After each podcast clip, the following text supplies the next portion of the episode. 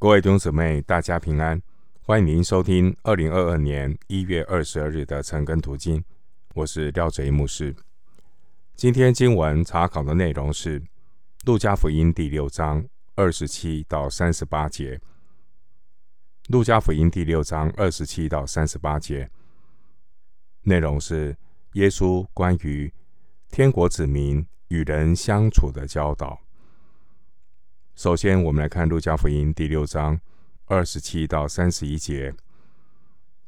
只是我告诉你们这听到的人：你们的仇敌要爱他，恨你们的要待他好，咒诅你们的要为他祝福，凌辱你们的要为他祷告。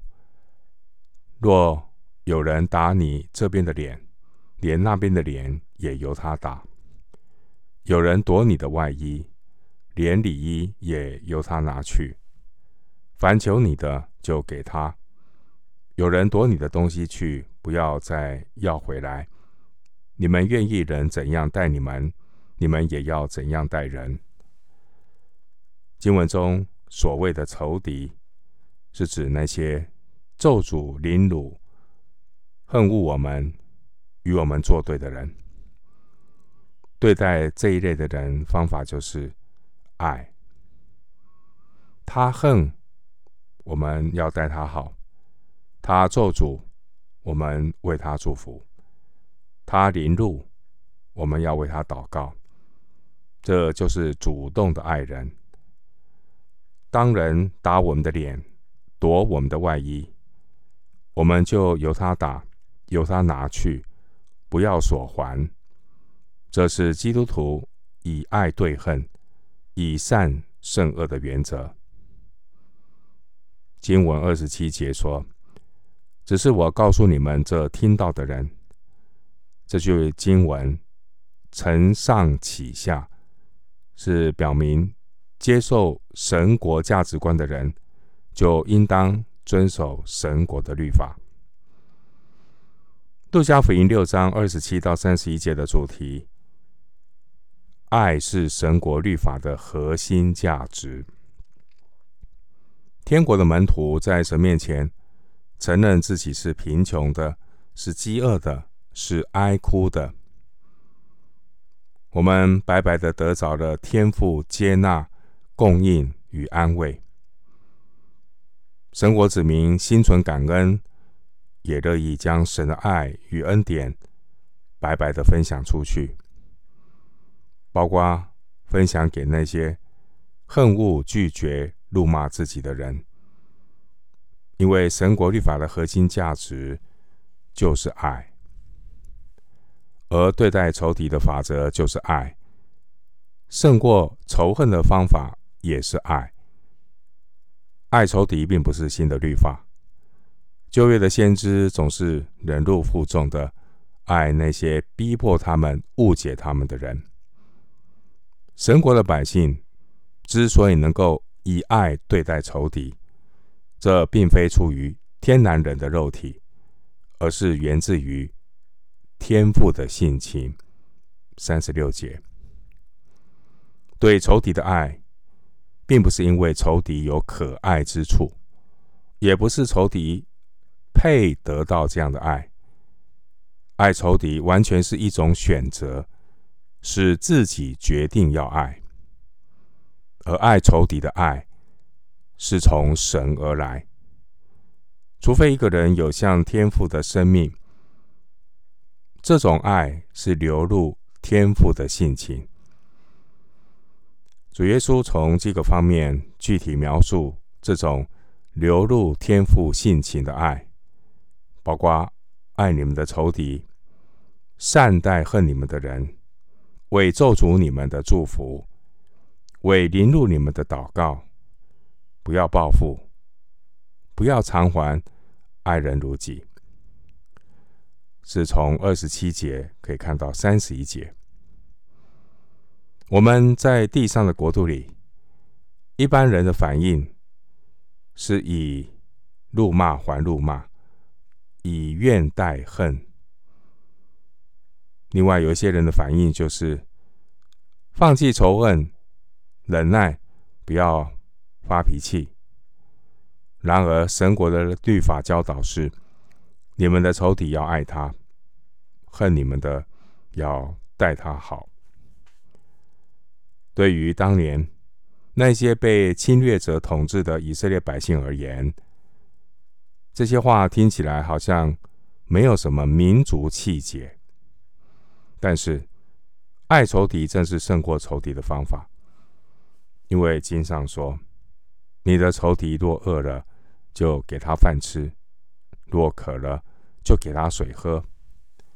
因为你们这样行，就是把炭火堆在他的头上，耶和华也必赏赐你。”箴言二十五章二十一节。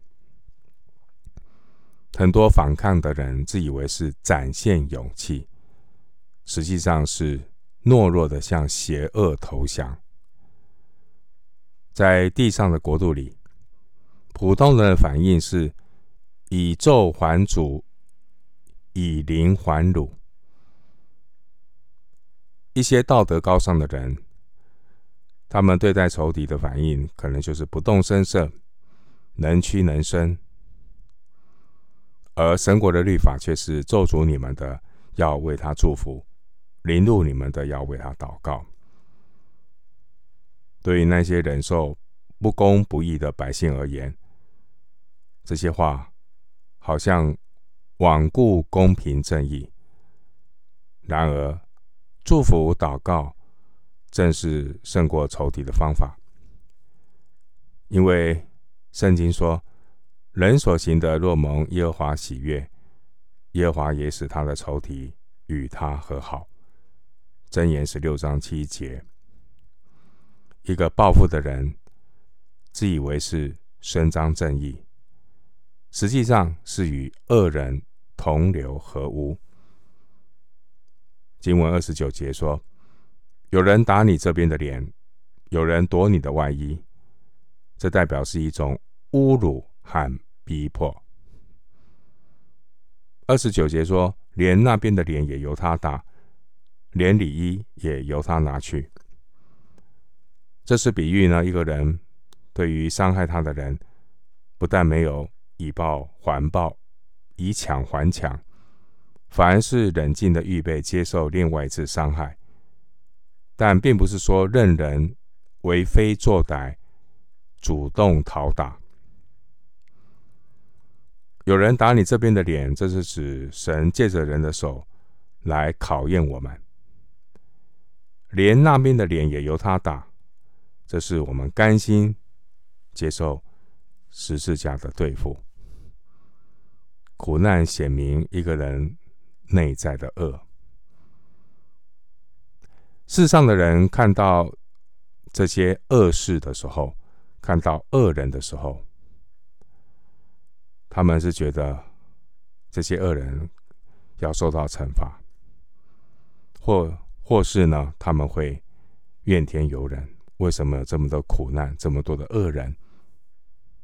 然而属神的百姓却有不一样的眼光，因为属神的百姓是看到神是在一切之上掌权的神，包括恶人也在基督的掌管当中。当你有这样的一个认识之后啊，你就能够在苦难当中放心。交托。经文二十九节说：“有人夺你的外衣，这是很不讲理的事。然而，更不讲理的是，被夺去外衣的人，连里衣也由他拿去。这已经是超越常理的生命表现。另外，世人会斤斤计较，在道理。”权力上面斤斤计较，而神国的百姓所关心的却是神的旨意。我们如果能够看到是神让万事都互相效力，我们就不会为一时的荣辱得失，这边觉得患得患失，觉得失意，反而我们甘心的。把自己交托给神。经文三十节提到，凡求你的，这是指那些生活有急需的人。三十节经文说，有人夺去你的你的东西去，这可能是指那些无法还债的人。所以，凡是向我们开口求助的，我们都应当把他们看作是神差来的使者。我们要省察自己的心思，我们是不是常常被世上的财物思虑所占据，以至于神的恩典在我们的身上已经卡住，就流不出来。我们不再是神百般恩赐的好管家。然而，一个心中有爱的圣徒，他的生命是随时可以给出去的活水。经文三十一节说：“你们愿意人怎样待你们，你们也要怎样待人。”这是爱人如己的真意，也是神国律法的总结。神国的百姓待人的原则，不是被动的勿施于人，而是主动的以爱心待人。神国百姓待人的原则。并不是根据别人怎样的待自己，而是根据我们盼望神怎样的对待我们，我们也应该要怎样的对待别人。神国的百姓对待人的原则不是被动的不恨，而是主动的行善。以弗所书二章十节说。我们原是他的工作，在基督耶稣里造成的，为要叫我们行善，就是神所预备叫我们行的。所以，我们是神的工作，我们要先被神工作，我们才能够为神工作。神看重的是工人，正确的工人所做的工作，神才会纪念。接下来，我们来看《路加福音》六章三十二到三十六节。你们若单爱那爱你们的人，有什么可酬谢的呢？就是罪人也爱那爱他们的人。你们若善待那善待你们的人，有什么可酬谢的呢？就是罪人也是这样行。你们若借给人，指望从他收回，有什么可酬谢的呢？就是罪人也借给罪人，要如数收回。你们倒要爱仇敌，也要善待他们，并要借给人，不指望偿还，你们的赏赐就必大了。你们也必做至高者的儿子，因为他恩待那忘恩和作恶的。你们要慈悲，像你们的父慈悲一样。三十二到三十六节的经文告诉我们，神国百姓生命的记号就是爱。三十二节、三十三节还有三十四节提到罪人，这是指一切不顺服神国律法的世人。三十二节、三十三节、三十四节提到酬谢，他的意思是恩惠感谢。弟兄姊妹，老亚当的后裔与神的生命隔绝，不愿意顺服神国的律法，想要依靠自己的道德修养、环境熏陶来表现人的美德，来发挥所谓人类的同情心。然而，凡是出于天然人肉体的爱，本质上都是利己的。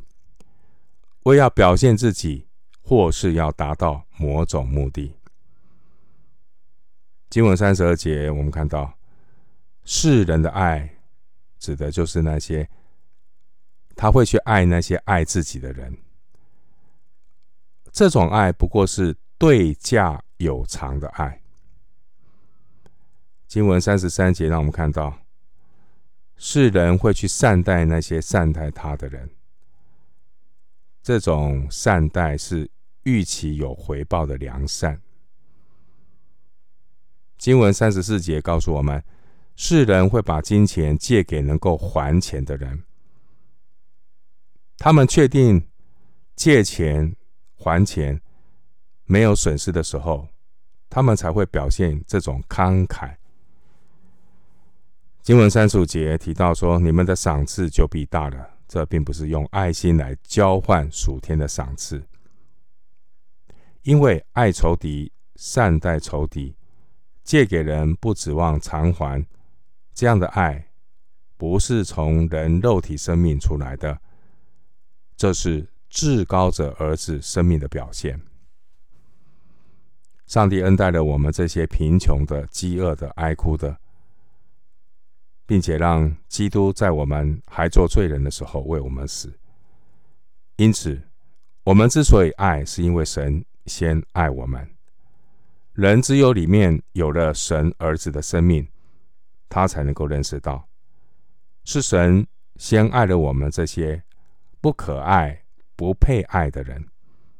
然后，我们在这爱的感动里面、激励里面，我们才能够去爱那些。不可爱的人，真正从神来的爱，并不是居高临下的施舍，而是一个蒙恩的罪人，他回应耶稣牺牲的大爱所产生的行动。罗马书十三章八节说：“凡事都不可亏欠人，唯有彼此相爱。”要常以为亏欠，因为爱人的就完全的律法。经文三十六节的慈悲，它的意思是仁慈的、宽容的。慈悲是天赋的性情。诗篇一百零三篇十节说：“他没有按我们的罪过待我们，也没有照我们的罪孽报应我们，反倒是恩待那忘恩的。”和作恶的。三十五节，因此慈悲是神国子民生命的记号，表明神国的子民都是由神而生，是至高者的儿子，神的性情进入他们的生命，重生得救的百姓，他们生命的表现就是爱与饶恕，他们。有理由恨的时候，却选择爱；他们有能力报复的时候，却是选择饶恕。而那些出于肉体的爱，他只是想要爱他想爱的人，这样的态度并不是出于神。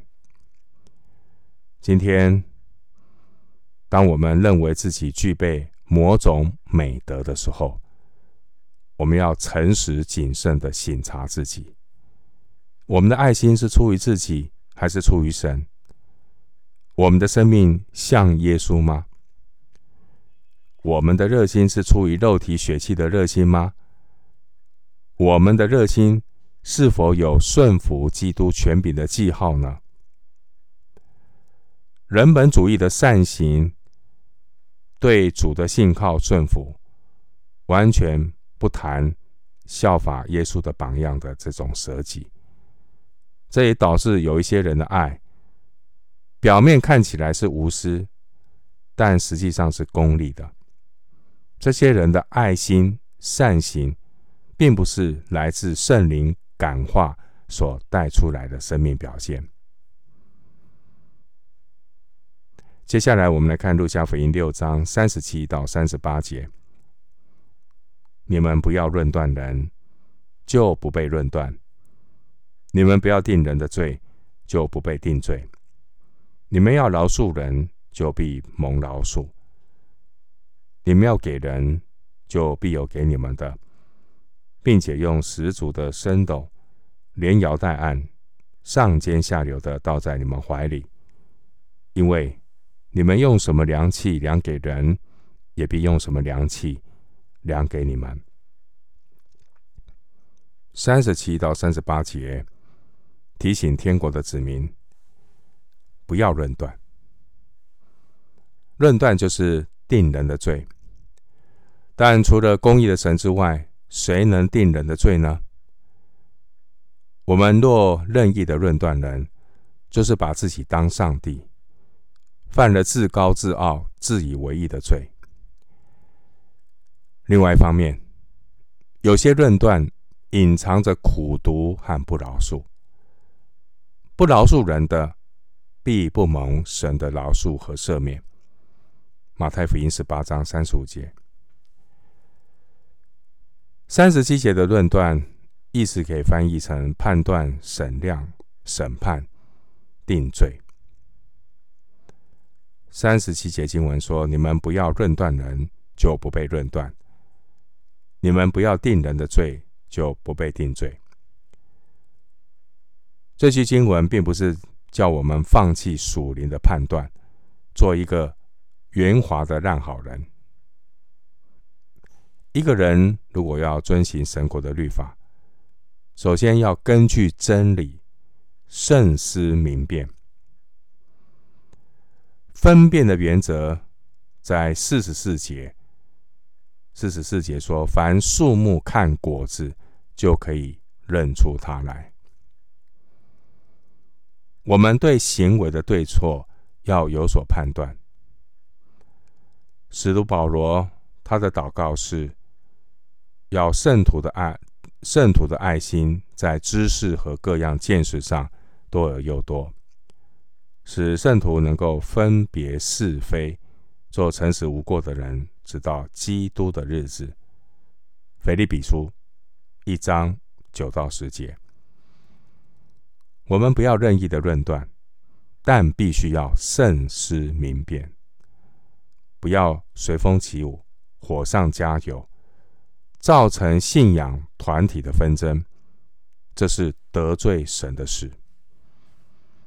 当听到有人论断、批评的时候，甚至引起群体的纷争时，你自己要慎思明辨，不要掉进。论断批评的漩涡里，我们要分辨爱心建议和论断批评的不同。爱心建议和论断批评最大的不同就是尊重的态度。人对神要敬畏，而人与人之间要互相的尊重。另外一方面，面对比较富争议性的论断，自己要多祷告。如果教会的祷告会你自己都不参加，你最好不要论断，因为你连最基本的守望代祷都没有。你这种轻易的论断批评，很容易带来纷争，因为你的生命已经出了问题。另外一方面，你自己要慎思明辨，不要受别人的影响。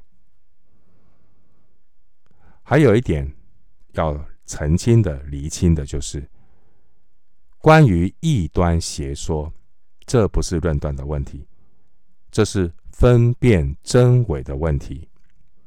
因为圣经提醒我们要分辨真假教师。新约约翰二书十到十一节告诉我们：若有人到你们那里，不是传这教训，不要接他到家里，也不要问他的安，因为问他安的，就在他的恶行上有份。另外，圣经也提醒我们要试验真假圣灵。约翰一书四章一节说：“一切的灵，你们不可都信，总要试验那些灵是出于神的，不是，因为世上有许多假先知已经出来了。”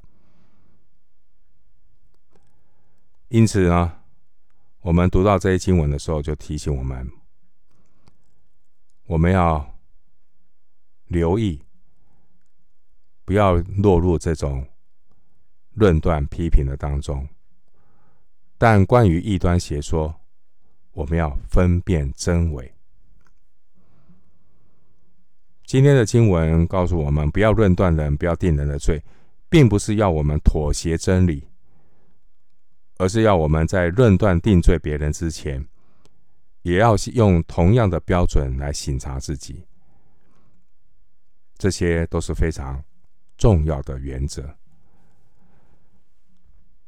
经文三十五节告诉我们：我们如果是至高者的儿子，就应当像父神那样，充满了慈悲，用公义来要求自己，用恩典来对待别人，就像上帝恩待那忘恩的和作恶的一样。弟兄姐妹。没有真理的慈悲是盲目的，没有慈悲的真理是冷酷的。一个人如果只有神的话语，没有神的性情，真理就会沦为论断别人的工具，常常是严以待人，宽以律己，自以为义，假冒为善，结果。这样的人也会被神用同样的标准来定罪。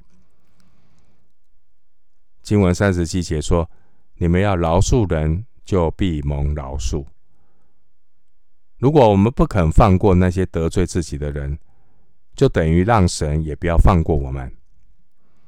因为雅各书二章十三节说：“那不怜悯人的，也要受无怜悯的审判。”得罪了得一个得救的罪人呢，呃，难免也会犯罪。